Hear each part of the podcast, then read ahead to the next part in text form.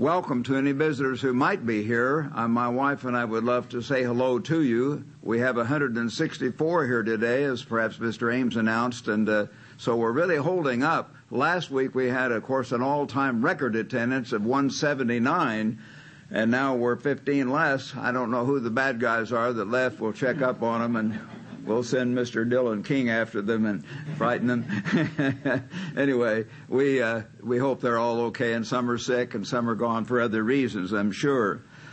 We're grateful to have Mr. Wally Smith and his family here, and I really appreciate the job he and Mr. Uh, Rod King do on the telecast. They're both very, very effective and add a great deal to the telecast. And uh, we're grateful to have younger men coming along because we certainly need that. Mr. Uh, James Hart gave a very fine sermonette, and I enjoyed his speaking and seemed like he's gaining in depth. He's lost all of his hair, so he's getting more mature. and uh, I know these young men shave their hairs. I don't. Anyway, they he, may, maybe he was in the Marines out there. We first saw him out there. I don't know if he were in the Marines or not. But anyway, it was a very thoughtful sermonette. We had a very fine sermon, an unusually fine sermon last week from Mr. Ames on mercy.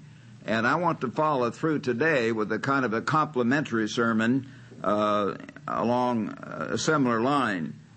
Brethren, as many of you know, you older brethren, Mr. Armstrong used to say that there are two kinds of people in the world givers and getters.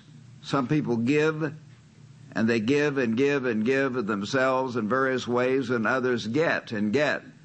And of course, frankly, most of us are not totally one way or the other. It's good not to say it's all black or white, but often there is a tendency to be a giver or a tendency to be a getter, even in unconverted people, and certainly even more so in converted people, because you tend to have more givers uh, among you once people really have God's Spirit.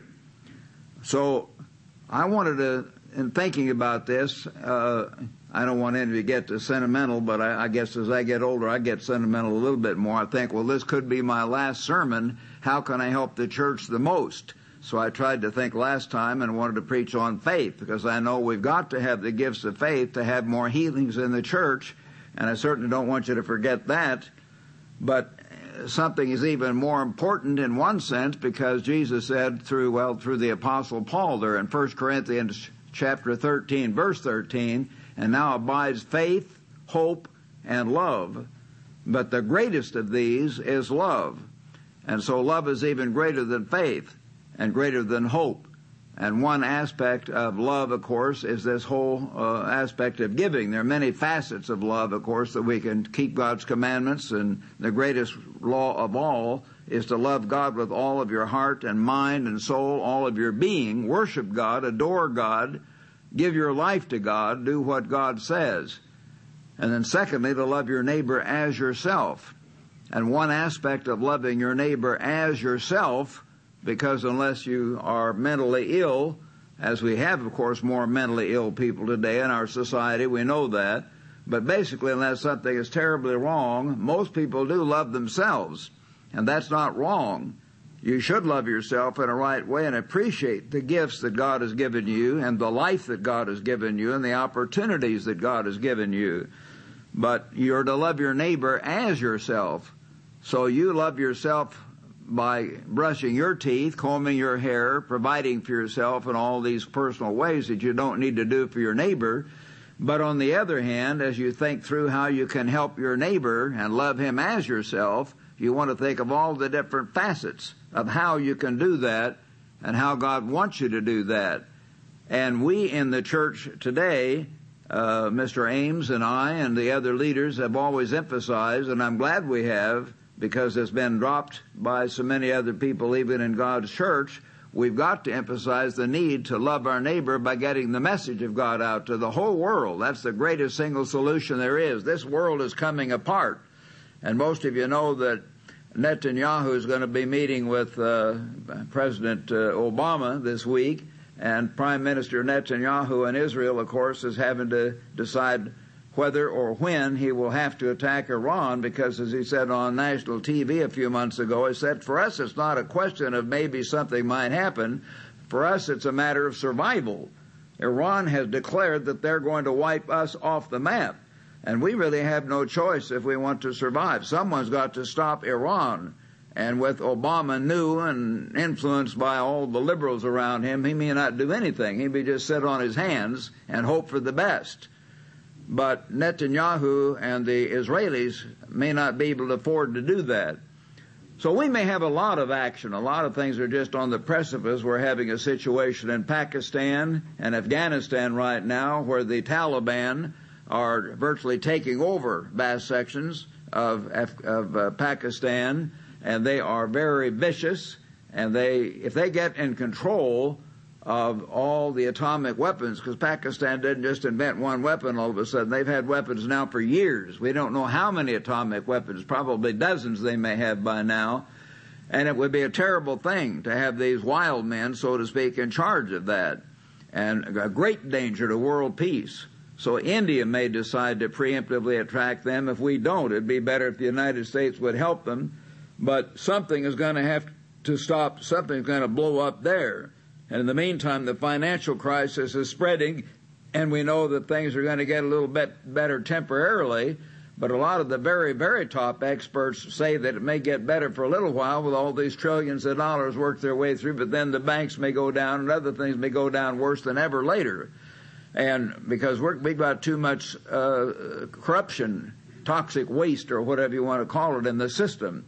But we're living in a different era. We had, have entered a different era, as I said last time.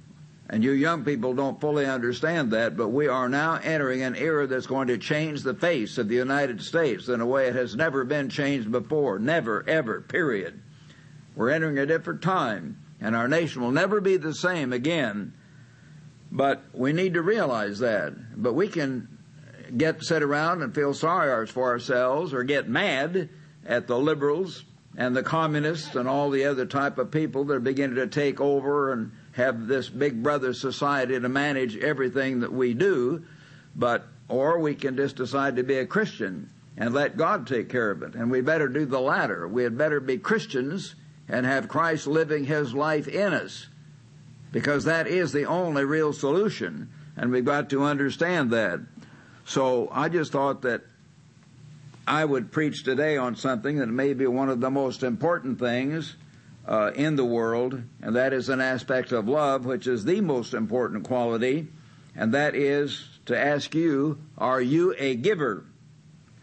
Brethren, you and I will not be in the kingdom of God unless we learn to be givers. Frankly, we won't be there. The Bible doesn't say it in that so many words, but, but indirectly it says that over and over again. God himself is the greatest giver in all the universe. Mr. Armstrong used to say, you cannot outgive God. God gives us life. He gives us breath. He gives us the very mind with which people try to reason around His very existence and think you've got all this creation, all these beautiful trees and flowers, and you've got to have the You've got to have the uh, butterflies and the flowers and to produce honey and you've got to have nectar and then the, they pollinate uh, uh, the bees themselves by moving around and you don't know which came first, of course, in a lot of cases. Some say, well, yet you get into it, one could not exist without the other. A lot of these things in our interdependent society, world, I should say, universe, had to be invented or created, I mean, together at the same time. It demands, this creation demands a creator. And the scientists aren't willing to admit that, of course, so many of them, because they want to think they're important. And as the apostle Paul wrote in Romans 8 verse 7, the carnal mind is enmity or hostile against God. For why? For it is not subject to the law of God, neither indeed can be. They don't want the kind of God who tells them what to do. The carnal mind rebels against that. And that's a strange thing, but that's the age that we're living in, and of course the society we're living in and have been living in for 6,000 years as far as humanity is concerned. But we've got to learn to realize that there is a great God, and one of his great characteristics, of course, the greatest characteristic is love, and one aspect of that is he is the greatest giver. God said back in John 3:16 through Jesus Christ, God so loved the world that he gave. He gave his only begotten son. to die for us and reconcile us to God that we could have eternal life. God gave. You read back in the book of James, if you would turn there with me now in James chapter 1, let's turn at this point, brethren, to James chapter 1, and I'm going to begin reading here in verse 17. Every good gift and every perfect gift is from above and comes down from the Father of lights, with whom there is no variation or shadow of turning. Every good gift, every beautiful sunrise, every beautiful sunset, every beautiful piece of music, everything there is, is there because God made it or put within humanity the capacity, of course, to invent or create that beautiful music or whatever it is. Everything that's good and right and clean and beautiful is there because God made it. And so we need to think about it that way. Of His own will, He brought us forth by the word of truth that we might be a kind of first fruits of His creatures. God made us in His image. God wants us to learn to be givers like He is a giver. Therefore, my beloved brethren, let every man be swift to hear, slow to sp- speak, slow to wrath. He says down in verse 26, If anyone amongst you thinks he is religious and does not bridle his tongue but deceives his own heart, this one's religion is useless. So we all need to be careful what we say, every one of us, not to hurt others, but to give to others, to help them, to encourage them. Pure and undefiled religion before God and the Father is this to visit orphans and widows in their trouble and to keep oneself unspotted from the world. Now, we often preach about keeping ourselves unspotted from the world, and we ought to keep away from too much television or the wrong kind of television or internet or movies or anything like that because it puts wrong thoughts in our mind. You can just push a button and Satan's world comes right into your living room by the hour. And many people, even in the church, don't seem to realize that. I know several years ago when I was pastoring a church, I had a first early church way back in San Diego that I raised up and pastored from 1952 to 1960 when I was sent to help start the college in England. But then later I was brought back and pastored a, a, a smaller church in uh, Los Angeles, and I had an earlier one, then it was bigger too.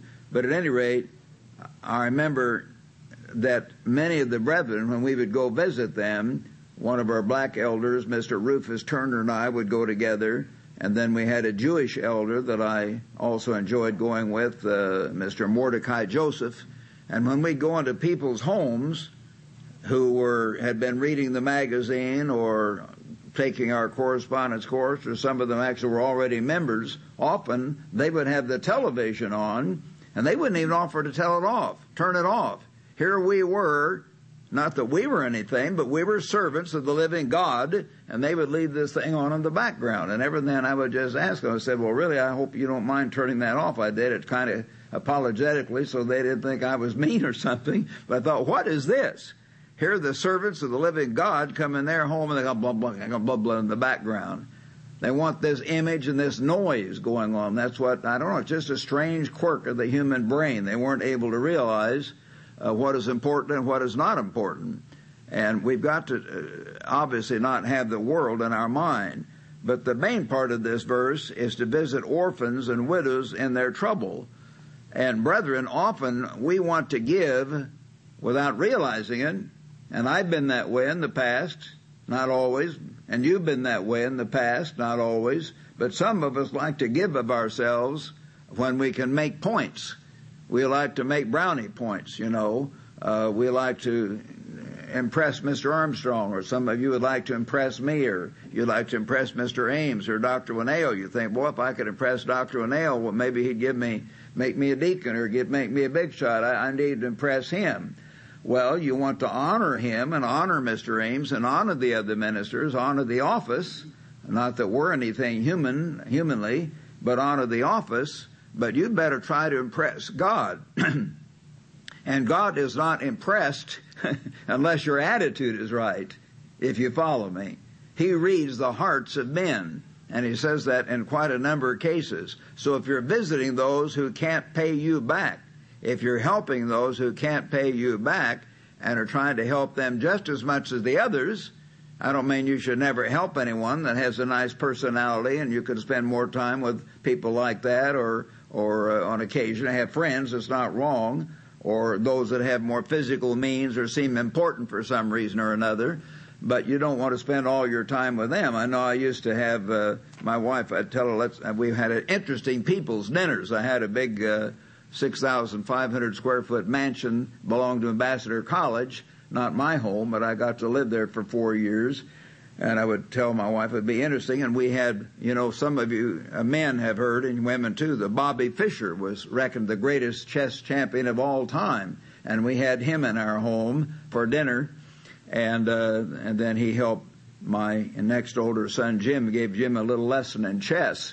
And, uh, for free, I thought, boy, my wife is kind of little pushy asking Bobby Fischer, I noticed as he realized he could get five thousand dollars for a lesson from others.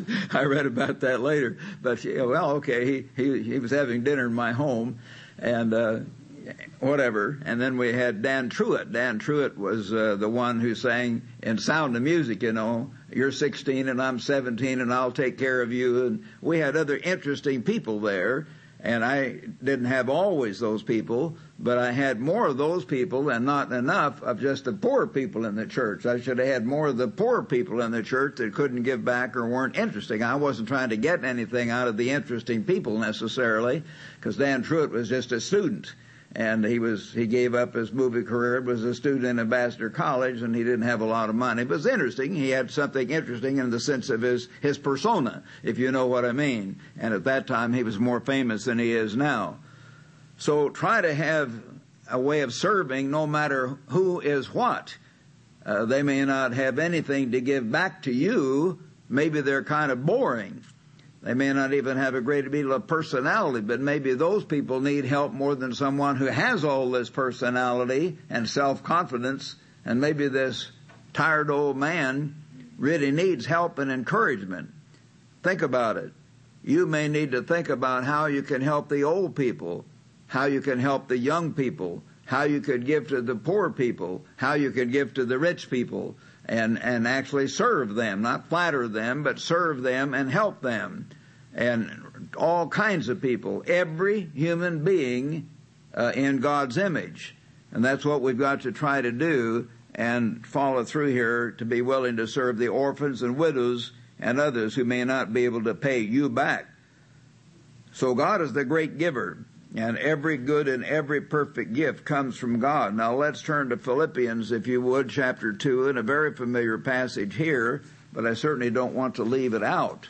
Philippians chapter 2, and in verse 4, the apostle Paul was inspired to tell us, let each of you look not only for his own interests, but also for the interests of others. So you've got to have the interests of others in mind, not just what you want.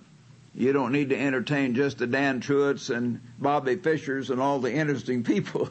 These other people around, they need, they have needs. They may have even greater needs than so-called important people. Let this mind be in you, which was also in Christ Jesus. What was Christ's mind?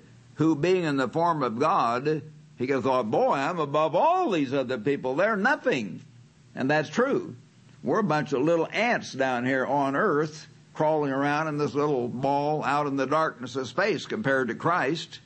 But that was not his attitude. He thought the Father and I have made them in our image to someday be our sons, to be full sons of God in the very kingdom of God, the government of God on this earth, which is the very family of God, God's family grown great, the very intimate family where we can call God Abba Father and we want to relate to them. We want to help them. We want to serve them. We want to give these little ants so someday they can be like us. Christ was so much greater than all of us put together when you think about it. And I know we don't like to think about it that way. Say, boy, is everybody on earth less important than Christ? Well, Christ could have pushed a button or said a word and he could have said, well, Father, uh, or just whatever to the, the powers, let's move the earth you know, five degrees further away from the sun, and we would have all frozen to death, or five degrees closer, and we'd all burned to death. Would have been very difficult. The power was so different. The power, the everything was so different. But he had this outflowing concern. So being in the form of God did not consider himself to be equal with God, because he was willing to be humbled, but made himself of no reputation, or as I've explained, the Greek word there is kenosis. He emptied himself. He gave up the supreme power and glory that he had to become fully human. He was the personality, absolutely the personality who had been God, but translated into the human flesh. He emptied himself and taking the form of a bondslave, the Greek word is doulos, meaning a bondslave, and coming in the likeness of men, being found in appearance as a man, he humbled himself and became obedient to the point of death, even the death of the cross. One of the most slow, agonizing deaths ever invented by perverted humanity under the influence of Satan the devil. Therefore, God also has highly exalted him and given him the name the authority, the title, the opportunity, the office, which is above every name. And it goes on. Why? Because he was willing to give. He was willing to give himself. He was willing to humble himself. And that was his approach. That is the mind of Christ. In Second Peter, if you turn there with me, Second Peter now, brethren, uh, turn if you would to chapter one of Second Peter.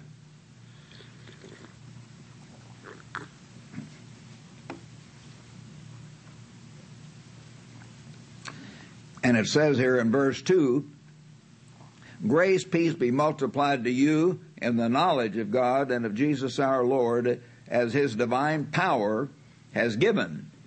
What does God give us? Has given uh, to us all things that pertain to life and godliness through the knowledge of him who called us by glory and virtue, by which, you see, have, have been given to us exceedingly great and precious promises these promises are given to us. Great promises that through these you might be partakers of the divine nature. That's one of the greatest promises in all the universe, that we can actually have the very nature of God Himself.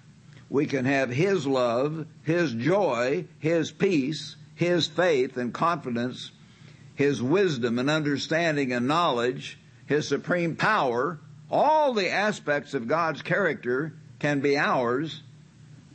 Maybe not to the same degree that the Father has them, because He will always be the Father. He will always have had more time to mature in a sense and be greater. God shows that. But just like my four sons have come out, have the same basic nature that I do, and all our children have our nature within them, the good, the bad, and the ugly, as we say, then it's up to them what they do with it.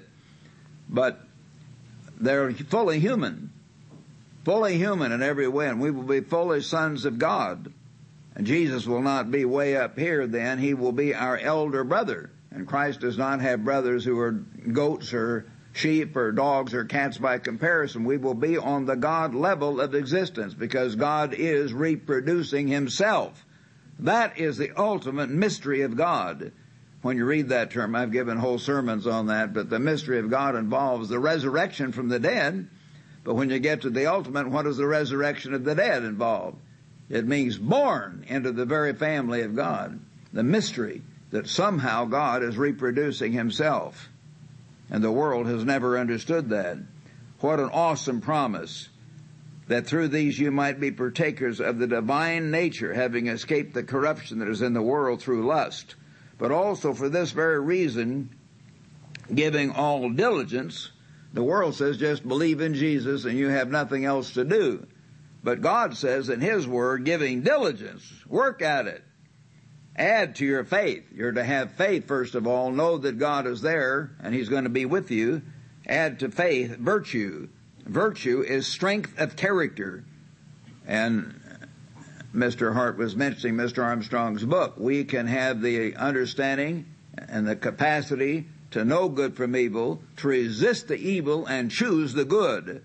So you've got to have strength of character, knowledge. You can have strength of character and that basic strength, but you need to know specifically how to exercise that character. You have to have the knowledge that comes from the Bible. And then you have to have, add to knowledge, self-control. So you want to control yourself. And then perseverance So many start out and then give up and quit, and I could start listing names, which I should not do. I've tended to list names too much in the past people I've known, because I've been in the church for nearly 60 years and seen, you know, evangelists come and go and big shots come and go, and that's sad. And it hurts. I don't rejoice over that. Many of them I really love and still pray for, and I think, well, maybe will they be in the first resurrection? I don't know. I'm glad that God understands the hearts of individuals and he'll have more big-mindedness and mercy than maybe we would have. But we'd better hang in there. Perseverance, godliness. We're to be like God, to have a, a sense of holiness and want to be pure like God is pure. But we can have that, oh, I'm just going to love God and He's way up here and I just say my prayers and I'm really good and then you get upset at some brother next door or in the church somewhere else here who doesn't do something you like, well, I'm all mad at him. So I'm all pure here with God. God understands me. Yeah, He does understand you. That's part of the problem. He knows that in one way you want to be nice and you're willing to love Him because He's way up there and He never does anything bad, but you can get your feelings hurt so easily it's pitiful and then you hate your neighbor. And you can't afford to do that either. So you want to have godliness, but also the next thing, brotherly kindness. Brotherly kindness. And part of that would be, of course, to be a giver. And then finally, love. And so they're all overlapping in a sense, but just love is the greatest of all. And if these things are in you and abound, you will neither be barren nor unfruitful in the knowledge of our Lord Jesus Christ. He wants us to have these things. For he who lacks these things is short sighted, even to blindness, and has forgotten that he was purged from his old sins. Therefore, brethren, be even more diligent.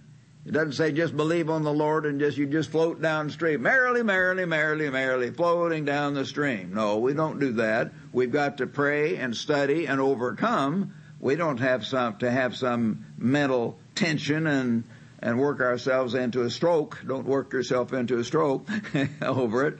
But we do need to be diligent. Faithing, having faith that God will help us. And so you want to be diligent to, to do your part. And, uh, be diligent to make your calling and election sure indicating it might not be sure. You're not once saved, always saved. You've got to do your part. You've got to overcome. Uh, you've got to grow in grace and in knowledge, as we explained during the days of unleavened bread. First, you accept Christ, and then the days of unleavened picture overcoming sin and putting sin out of your lives, which involves growing in grace and in knowledge. So be diligent to make your calling and election sure. For if you do, is there something you do? Yes, Peter said so. If you do these things, you will never stumble. For so an entrance will be supplied to you abundantly. Do you earn your salvation? No, it's not saying that, but there are conditions. That's the way Mr. Armstrong always put it. He had a very good way of putting things. You can't just earn your way into the kingdom by saying, I'm going to do so many spiritual push-ups and I'm going to pray an hour every day and study an hour a day and I'm going to be real strict and so I'll just somehow the time I've gotten up to 500 push-ups a day and whatever, I'll just be right in the kingdom. No, it's not that way. So you can say, well, God, I earned my way in. You can't do that because your human nature is going to pop up over here and you think you've got it under control over here and it pops up over here and that just happens. And I've seen that in my 59 years in God's church. I remember I was, I thought very close to God in a certain way I was because there was a student way back in Ambassador College that came to us as a terrible diabetic, far more than I've ever been, but he had it really bad, type 1 diabetes, and he had always wanted to come to Ambassador College. I found out later from his uh, sister. I told this story before, I better not repeat the whole thing. But anyway, God allowed him to die. His name was Roy Priest. And I fasted three or four days later that God would raise him from the dead. I was concerned. I'd been the first student to ever die in Ambassador College. I was a a minister by then, and it just it really hit me. He was in my freshman Bible class, and it helped me get very close to God. And God helped me and strengthened me in many ways after that. And I thought, well, boy, I'm really close to God. I have a regular, steady life here at Ambassador, and I had a little apartment, and I was there teaching and with students all day, and I thought I'm really getting close to God. And then I went to Europe, which is a wonderful trip, with Mr. Armstrong's elder son, Richard David Armstrong. I'd never been to Europe before, and I'll never forget as we headed out New York Harbor, and we we were on the old Queen, the big Queen Elizabeth, the first Queen Elizabeth, the biggest ocean liner ever, and uh, or at that time at least. But at any rate, I remember uh, the tugboats pulled us out, and just as we were coming by the Statue of Liberty in the fog, where the ship's main engines came on, and it just shook the whole ship, and then suddenly the big whistle came on, and I think tears came to my eyes, and I had chills up and down my spine. Wow, we're leaving the United States. There goes the Statue of Liberty in the fog. So different today. You get on a plane and you're just gone and you're there. But we were out on the high seas for five solid days. And all summer long, we saw different things and ate here and there. We didn't get drunk or commit adultery or fornication or anything like that, but we were just going and going and seeing things, and I began to realize after a while, I'm not praying as much, I'm not studying as much, we're staying in interesting hotel rooms, and, and there's not a lot of time, and we'd get up and go the next day and see something else, and I began to repent. I thought, wow, I'm, I'm not as close to God as I thought I was. You know, God can put you suddenly out of one situation into a different situation, and it doesn't mean you've got to pray a full hour every day and study a full hour every day, but you'd better do at least a half hour, and you'd better be close to God and in a spirit of prayer during the day. And when you're seeing, you know, Paris and the Eiffel Tower, and then the next day you're seeing Berlin, and the next day you're seeing uh, whatever around the country, uh, it can get your mind distracted from why you're alive and serving God's people. So whatever it is, it's easy to get distracted and not to be walking with God because the circumstances change and you're not giving and helping people as much. So you want to always realize that and not assume you're close to God when you're really not. But you've got to do these things. Then, if you do these things to develop that character, that's the qualification. Then God can give you eternal life. Why doesn't God just give you eternal life any old way? Why does He want you to be surrendered first? Why does He want you to be a giver first? Well, again, brethren, as I've said, please think about that. God is building a spirit family. Does God want people in the church and finally in His kingdom, in His government, in His family who are going to say, my feelings are hurt. I'm mad at this guy. Someone did something and this deacon did something that I wanted to do and I'm jealous or I wanted to be the next deacon or I wanted to be the next elder or I wanted to be, and, and, and, and all this stuff. He can't afford to have people in his family like that for all eternity. It might be creating potential Satans like Satan the devil, you know, turned aside or even at a minimum, they would just rub on each other and eventually they would be miserable and they would make everyone else miserable for all eternity. For all eternity. So he wants us to love each other, to help each other, to serve each other, to learn to give each other to each other in this life, even though we're not perfect. He wants us to do that to the important people, the unimportant people, and there aren't any unimportant people, by the way, on God's side, but the ones that seem to be important, the rich and the poor and the old and the young, and everybody else. So we've got to have that attitude and uh, and really try our best to be sure that we fulfill the conditions so that God can then give us eternal life in His kingdom. Turn to Acts chapter 20 now, brethren. Let's notice this, and a lot of you know uh, for sure where I'm going now, but it's one of the most beautiful verses in the Bible, not the first one I'm reading. Let's go back starting with verse uh, uh, 32. Acts chapter 20, verse 32. He's talking to the Ephesian elders here, Paul is, for the last time perhaps. And he says, Now, brethren, I commend you to, the, to God and to the word of his grace, which is able to build you up and give you an inheritance among all those who are sanctified, those who are set apart. I have coveted no one's silver or gold or apparel. I haven't come here to get from you. Yes, you yourselves know that these hands are provided for my necessities and for those who are with me. I have shown you in every way.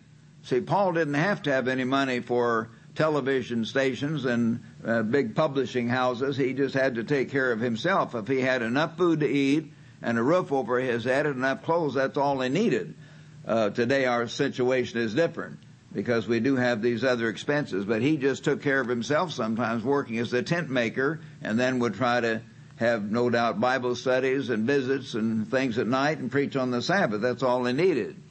I have shown you that you must support the weak and remember the words of the Lord Jesus. Here are precious words of Christ that are not given us in the Gospels. They're given us later by Paul. He said, It is more blessed to give than to receive.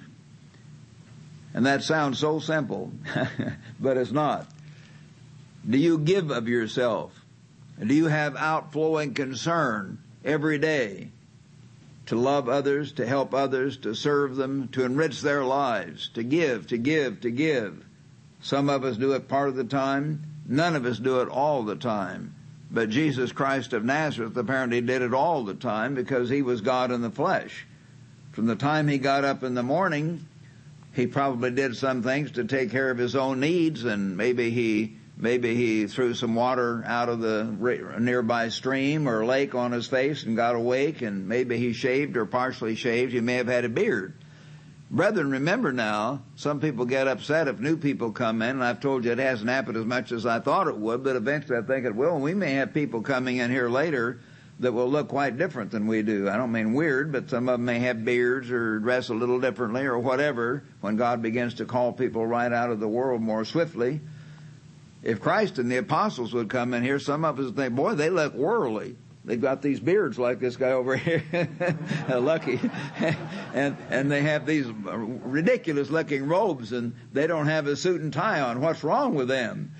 Nothing is wrong with them. They're the apostles, you see, whatever. So we have to understand that our so-called way of doing things is not necessarily inspired of God as a spiritual thing. It's our custom in our society and we should go along with it uh, in general as long as it doesn't uh, violate God's laws.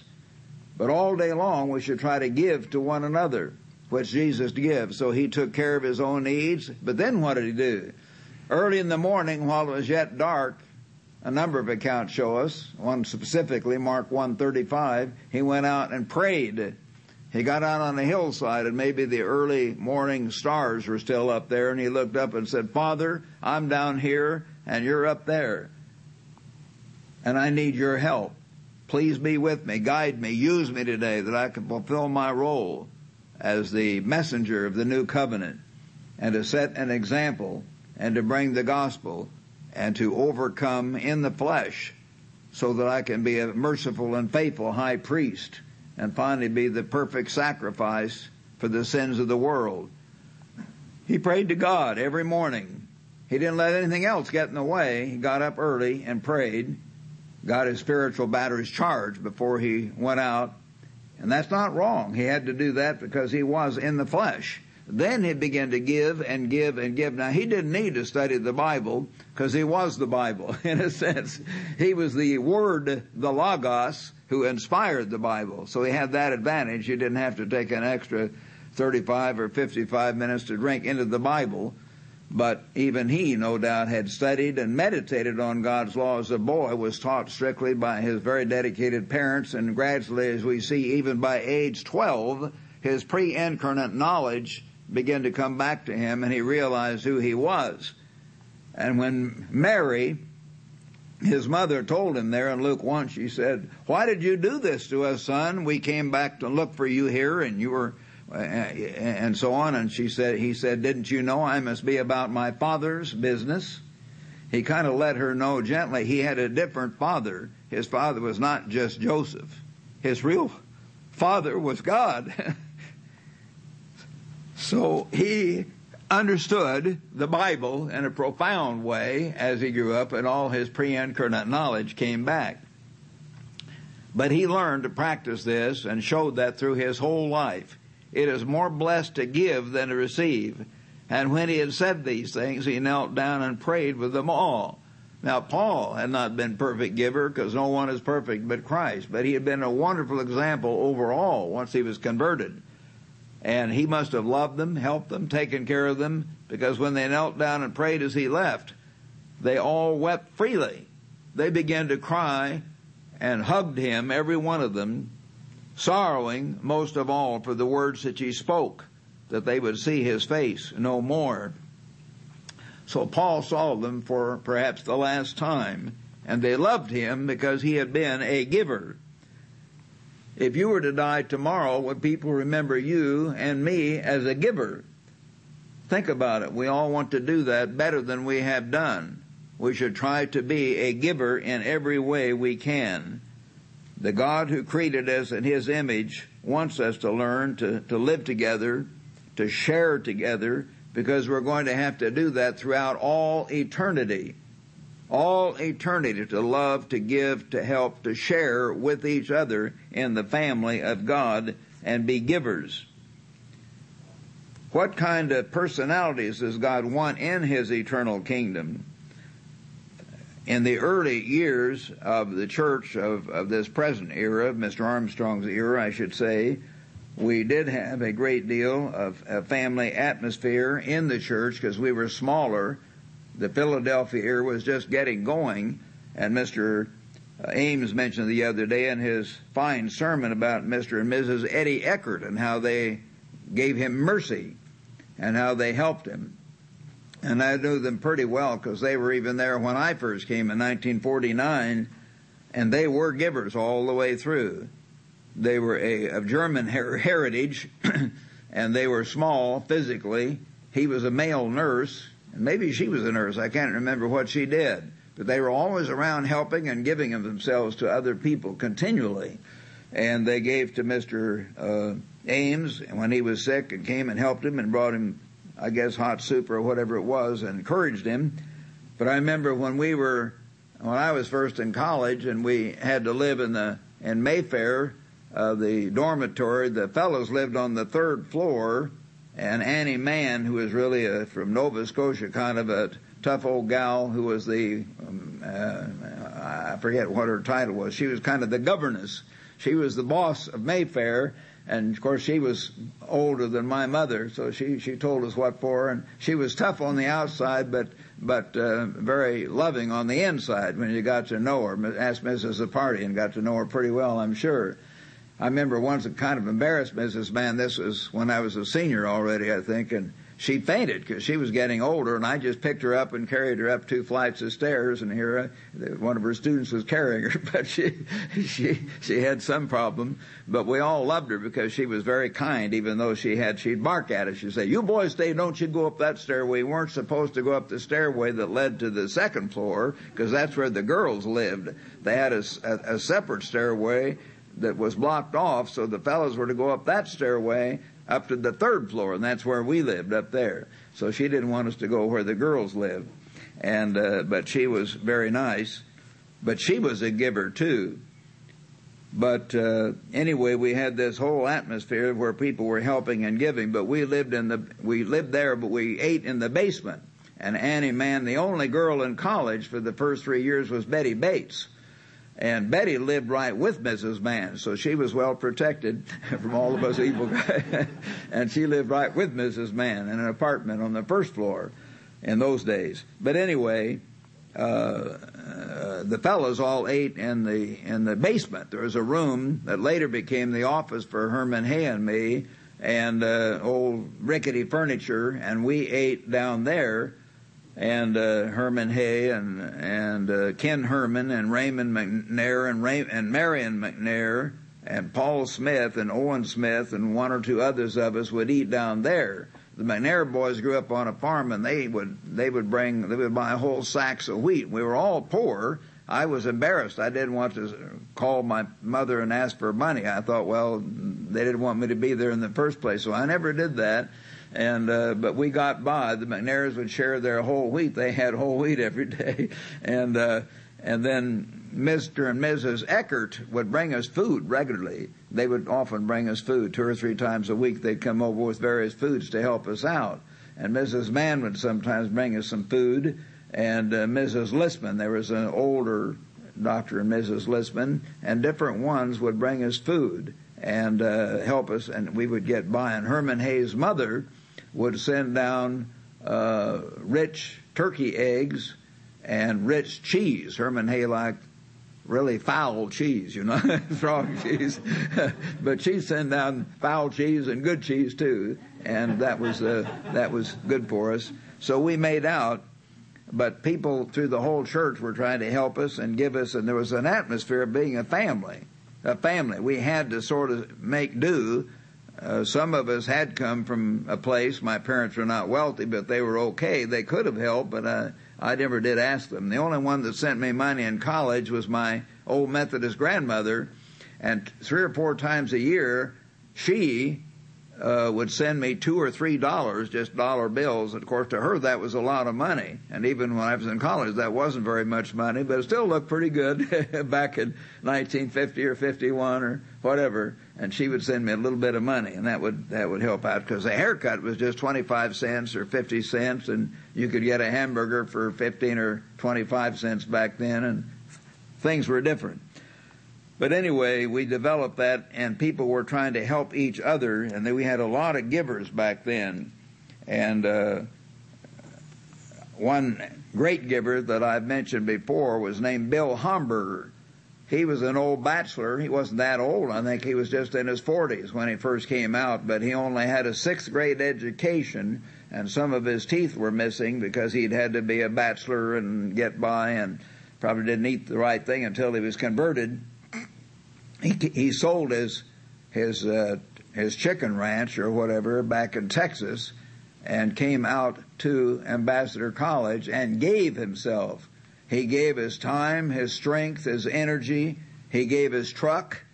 Us guys helped tear up his truck. He let us use his truck to help all over the campus. So we didn't purposely tear up his truck, but none of us were perfect drivers, I'm sure. And uh, so he just gave everything he had. And it was years, even after I graduated, and someone mentioned to Mr. Armstrong that somehow they'd found out that Bill had run out of money. And all these years he hadn't had a salary at all and Mr. Ar- he used up all of his savings. He gave his life savings. He gave quite a bit of money when he first came, uh, money then from selling his his uh, farm back east and uh, in in Texas. But at any rate, Mr. Arm said, "Oh my!" He hadn't actually thought about it. It had been so many years, so he gave Bill a, a modest salary. But Bill was helping people all the time. He would help us fellows by encouraging us once in a while, he uh, a person would come by. Uh, some were oddballs, but he didn't care. They were human beings interested in the work, and they'd find out where the work was, and they'd come by. And uh, bachelors and Bill would let them stay in his room. He just had one room on the second floor there of, of the later what became the library, but the college building we called it. And his room was right next to the bathroom, so he had to go out and around, and no one was there that early in the morning but anyway, he would let people stay with him, take them in, take care of them, feed them, never ask for anything. He was just giving and helping all the time. A constant giver. And some of us evangelists talked one time, and I told you this, but I, it's good that I repeat it. You might have forgotten. Several of us, we were evangelists. I remember the, the ones who did this, four or five of us, and we got to talking about Bill Homburger after his death. I think Mr. Apartian may have been there but I know he was there at his death. But whether he was in that conversation, I can't remember. But we were saying, do you think Bill Hamburger will have a greater reward in God's kingdom than some of us?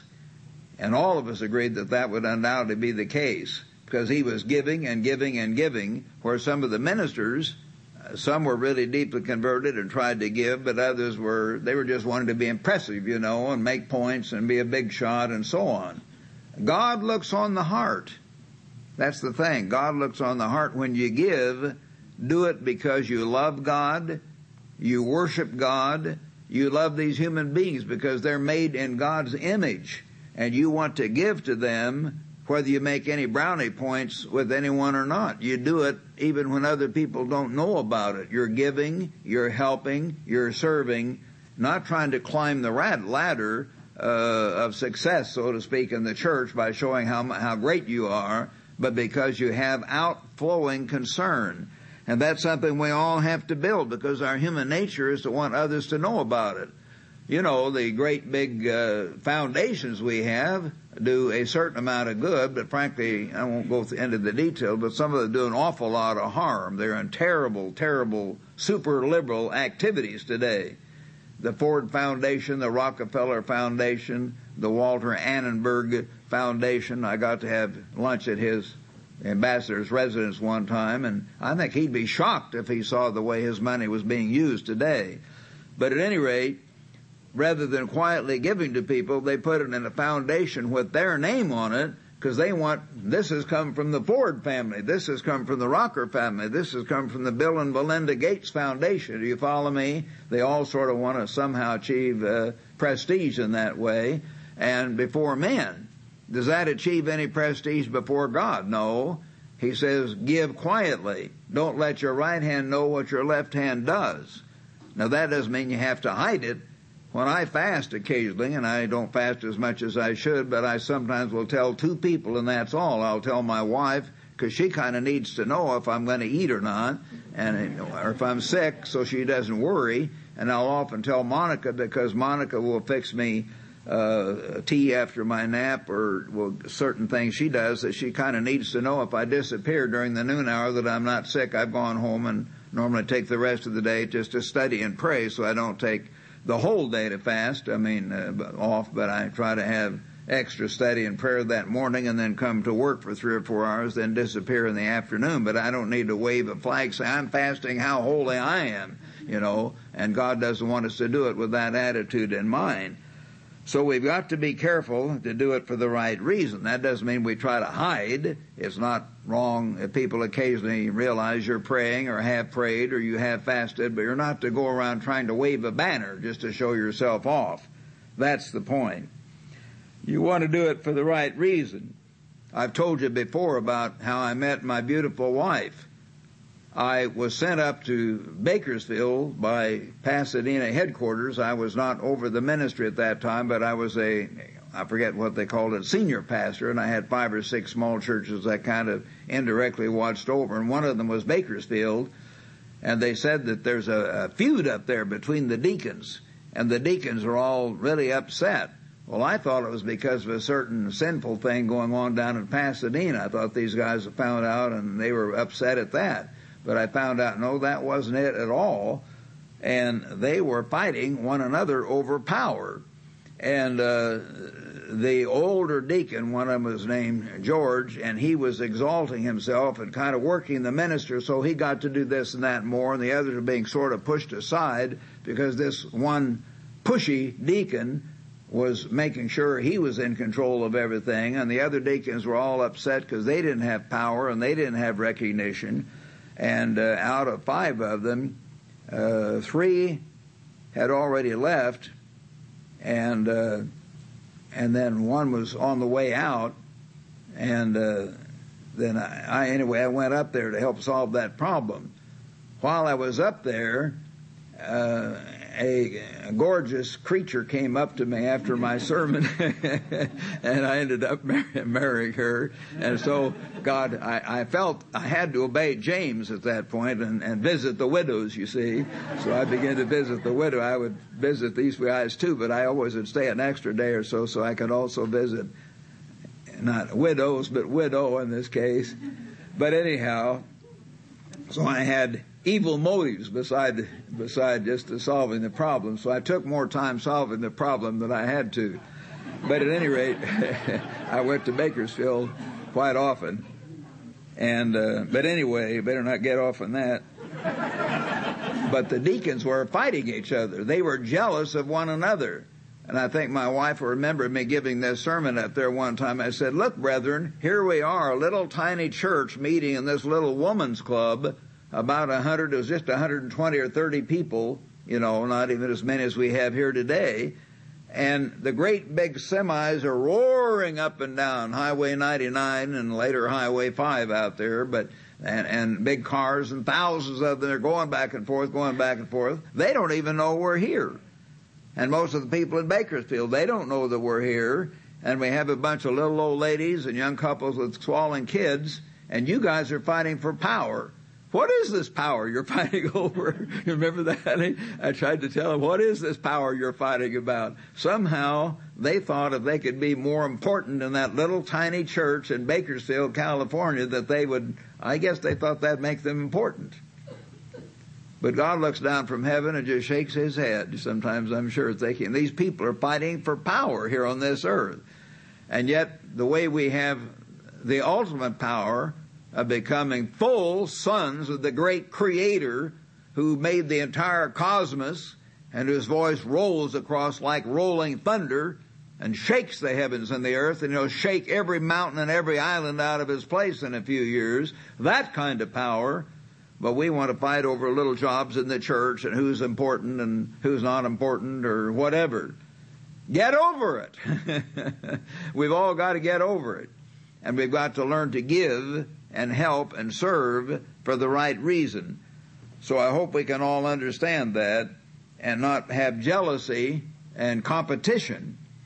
Sometimes the older deacons or ministers in the past have tried to hold down the newer ones. That's the way this George was doing, and that's not right either. We need to let the younger guys come along. I'm trying to have our, what you've seen, younger men get up here like Mr. Hart and uh, others who are younger and have opportunities to speak. Uh, Michael DeSimone and others, and one that's not so young but gives excellent sermonettes. He's newer with us, although he's been in the church a long time, Mr. Crespo, so he's not as young physically, I guess. But anyway, we have many newer speakers. We want to have newer ones and, and have them have an opportunity too. That doesn't take away from some of the older deacons or older ministers, but we want to have it spread it out, you know, spread it around, bring everyone into the picture and we'll develop, be developing a greater cross section of the church. And then God may use some of them more than in the in the future if we give them an opportunity to serve. I used to tell the guys, don't worry about training your strong men in the church. Uh, you know, some of the young ministers would be afraid of capable men coming along, and there'd be a sense of competition. But I'd say I have had to train several of my bosses. I really did. I trained Garner Ted Armstrong. People said, You taught Ted? Yes, I did. I taught him about two or three weeks just at the end of his freshman class when I was brought back down from, from uh, uh, Portland because of a student problem. Uh, had nothing to do with Ted. And then I taught him the, the second year Bible, and I taught him the whole year in the epistles of Paul, and then I taught Ted Armstrong in advanced public speaking and homiletics. You taught Ted to speak? No, not really. He already had a wonderful voice and personality like his father, but Ted thanked me four or five times for the lecture I used to give. He used to take three full periods to give it on the preparation and organization of sermons and how you think through what you want to do and research for it and narrow it down and all the steps you should take. And Ted tended to just throw things together and do it real quick. And when he followed that pattern, he said he always had a better sermon which he did. So I helped him in some of those ways. But at any rate, he had a magnificent voice and personality, of course, on his own.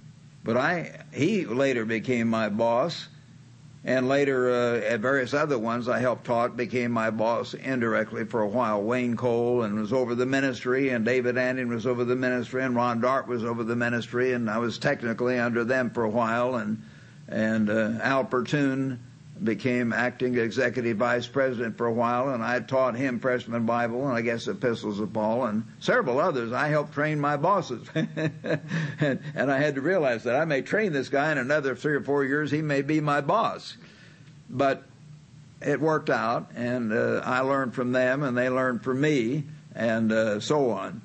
But anyway, don't be jealous of bringing others along, any of you, in any situation. Let the younger folks have their chance to learn and to grow. Turn back to Jeremiah 17. You see, God wants us to have the right motive when we give and help and serve. The right motive. Turn back to Jeremiah chapter 17 and verse 9. God says through Jeremiah, the heart is deceitful above all things and desperately wicked. Who can know it? I, the eternal, search the hearts. See, He knows what's in our hearts. He knows the attitude we have and why we're doing this. I test the mind. God is testing our minds and seeing do we really want to serve Him or are we just trying to make points with people or what is our motive, our real motive? Even to give every man according to his ways and according to the fruit of his doings. I've told you the story before after things began to come apart in worldwide and I was put way down and I don't mean to talk, I'm feeling sorry for myself. Others were put down too. Mr. Apartian was put down and taken out of the French work for a little while by political maneuverings of certain people, and and uh, Dr. Hoeh was put down, and Raymond McNair, and I was, and uh, two or three. It wasn't just one, but two or three fellows were there uh, who were ministers, and they were in on a refresher or, or something, and they had been my students, and they liked me. They were trying to be helpful and they said, Well, Mr. Meredith, you've got to do the things that please the fourth floor. The fourth floor was the top floor of the Hall of Administration. That's where Mr. Armstrong had his office, and Ted and Stanley Rader had his office, the fourth floor. And right then I thought I did have the right answer. I didn't always, but right away I thought, yeah, the fourth floor. Way above the fourth floor is the creator of the universe. That's where I'd better be looking, not to the fourth floor. And of course, that was correct. I needed to respect those in the fourth floor, be it Ted or Stan Rader or whoever, but I didn't need to kowtow them or please them in a wrong way. So you should always respect those in the church, even though they're not perfect, but you try to please God from the heart, not just please, you know, the fourth floor, so to speak. So God searches the hearts, and we've got to try to do whatever we do with the right motives. Mr. Well, the present managing editor of, of, Newsweek magazine wrote this book before he became managing editor. His name is John Meachan, uh, and uh, or Meachan, anyway, M-E-A-C-H-A-N or M, but uh, it's called Franklin and Winston. And my wife gave it to me uh, a year or so ago, two years anyway. I've read it very carefully because I love to read about some of these leaders. You learn lessons from them. But uh, I read many books about Churchill, as you know, and some about Franklin Roosevelt, but it showed the relationship between these two and helped that relationship help us survive, help Western civilization survive against Hitler because he was marching across the world and they had to stop him. And so they realized they had to work together.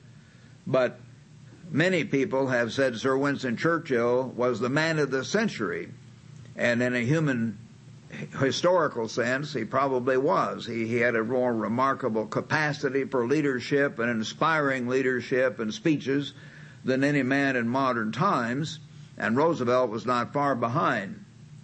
As John Kennedy, President Kennedy said later, Winston Churchill mobilized the English language and sent it into battle and you know all the statements he made uh, about them were just magnificent statements. Never, never, never, never give up, and so on. And he said, We shall fight them in the air. We shall fight them in the sea. We shall fight them in the landing fields. We shall fight them in the fields. We shall fight them in the city.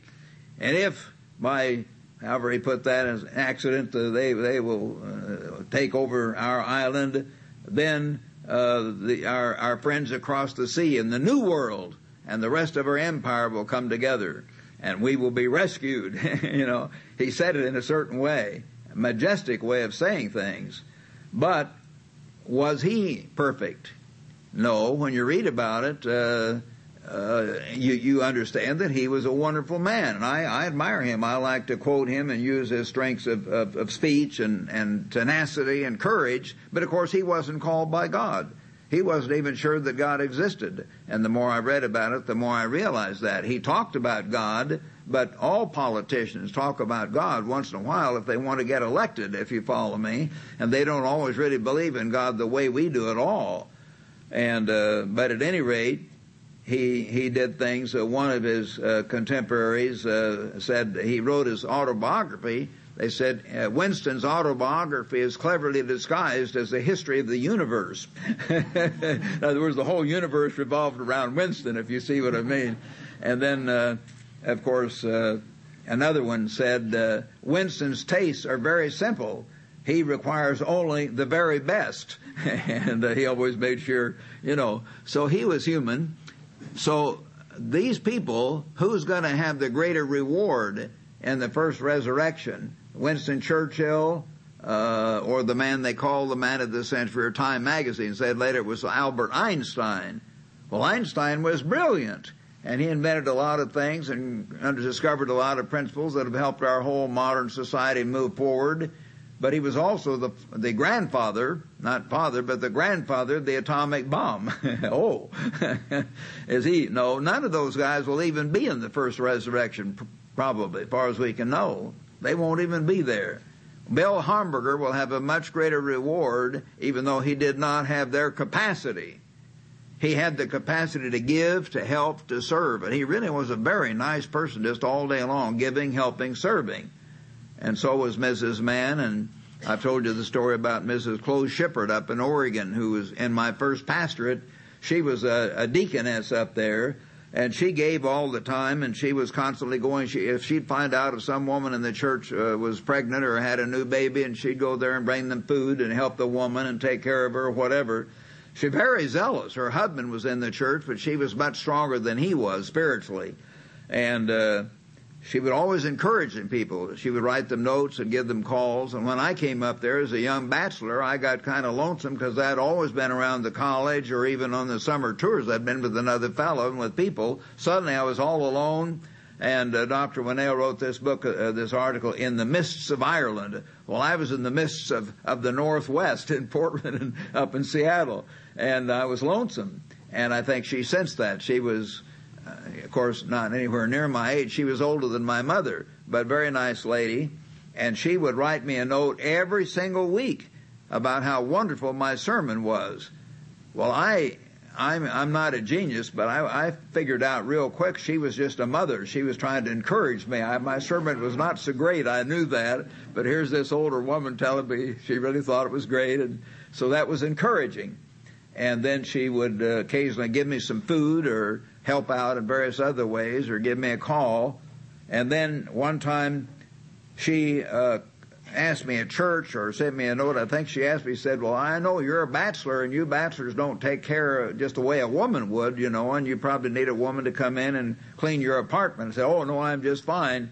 Well, uh, she, a few days later, I didn't ask her, but she just showed up. She and this other woman showed up, and they had a pail and and, and, and brushes and all kinds of stuff, brooms and mops and oh, I thought, well, okay, I let them in, and they found dust where I didn't even know dust existed. it was all over, and they cleaned up my apartment.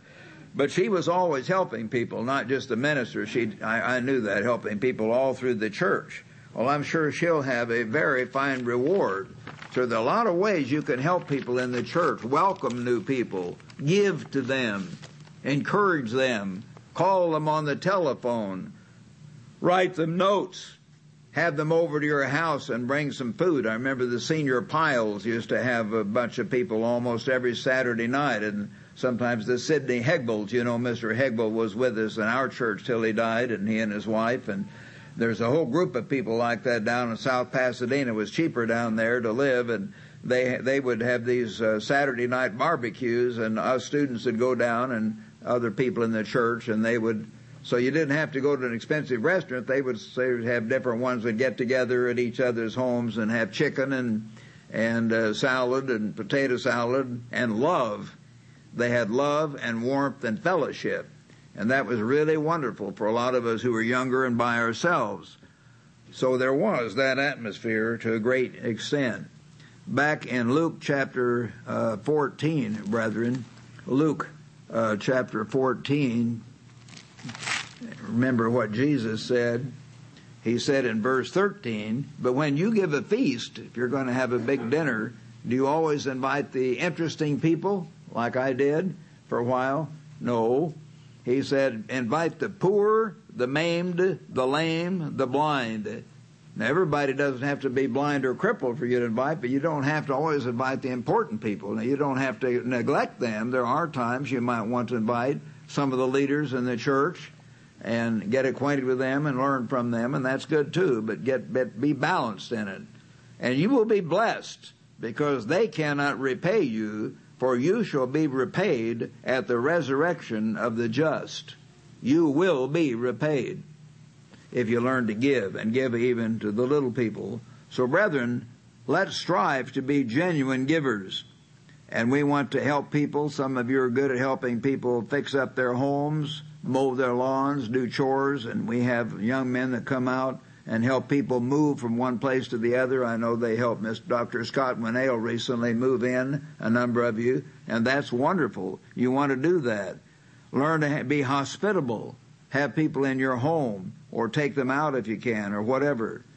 And give them sometimes food. Give them money sometimes if you sense they're out of work. We're going to have people out of work and really in trouble.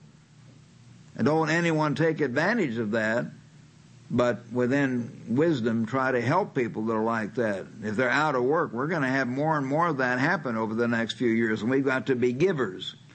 Time. Give of your time to help them, encourage them, and give them inspiration. And I remember lots of people did me that way through the years, and I'm very grateful. What kind of church are we?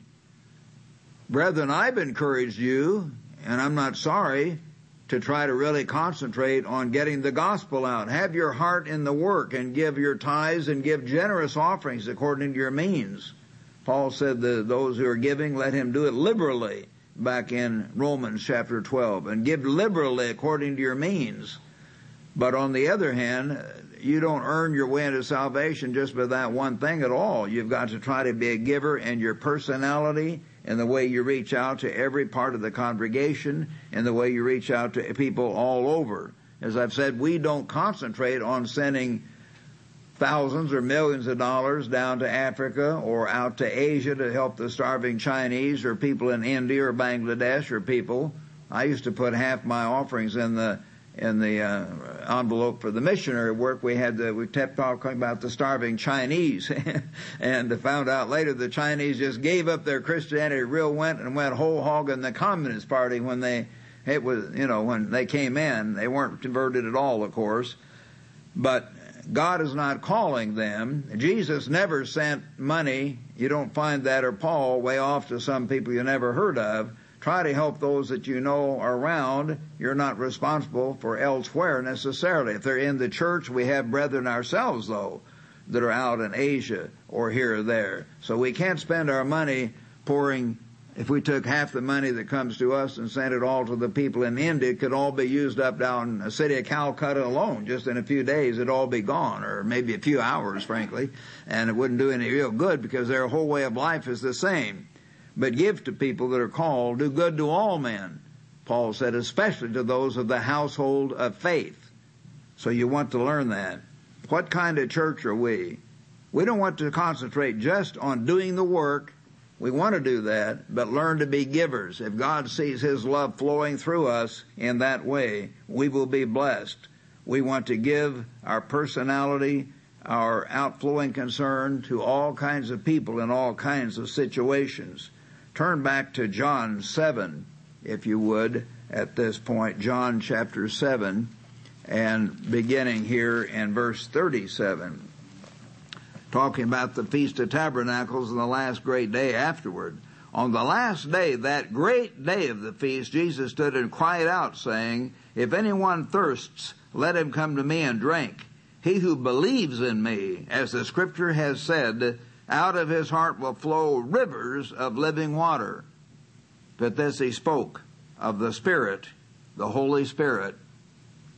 We need to try to think about that and meditate on that individually and as a church. Does God, Holy Spirit, flow into you and out from you in love, in kindness, and warmth? Develop your gift of giving. Some people can give a great deal in their personality. Bill Hamburger didn't have that kind of personality. He was just constantly serving. But some people have a lot of personal charm. They have warmth. I really enjoy being around certain people more than others. Uh, one more, most interesting person we've had a lot back in Worldwide that turned, some turned out to be carnal, but I remember just thinking about one we have his name, uh, our minister, Bob League. Some of you know Bob League, and he can tell the most interesting stories in the most interesting ways. He just gives and gives, and it makes people happy in that way. So if you have that, give your personality.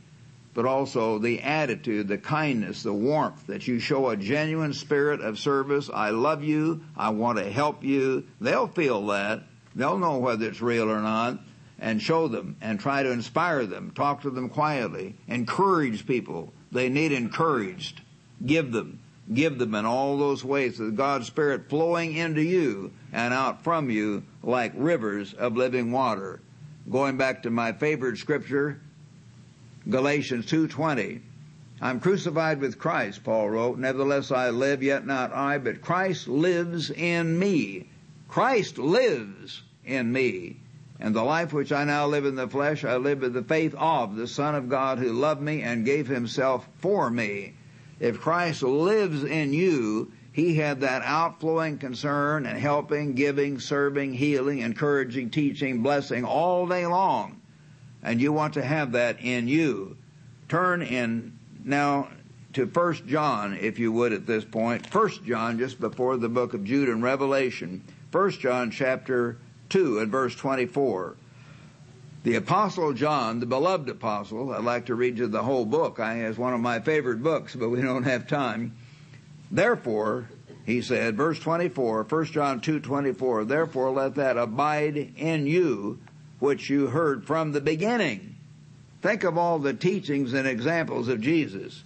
If what you heard from the beginning abides in you, you see, if that's part of your very nature, you will also abide in the Son and in the Father. You'll be walking with God. And this is the promise that He has promised us eternal life. These things I've written to you concerning those who try to deceive you. But the anointing, you see, the Holy Spirit will keep you from being deceived. Verse 28, and now little children, abide in him that when he appears, talking about Christ, obviously the mind of the Spirit, when he appears, we abide in Christ. Have Christ living in you. Christ lives in me. That when he appears, we may have confidence and not be ashamed before him at his coming. If we have Christ living in us, and if we have honestly in our heart sincerely been trying to give and help and serve, not just make brownie points, not to show off to the ministers in a, in a wrong way or anything else, not to compete with the other deacons, to compete with the other brethren, but to help, to give, to serve, to lay down our lives for one another, then we can have confidence and not be ashamed before Him at His coming, because He is coming soon.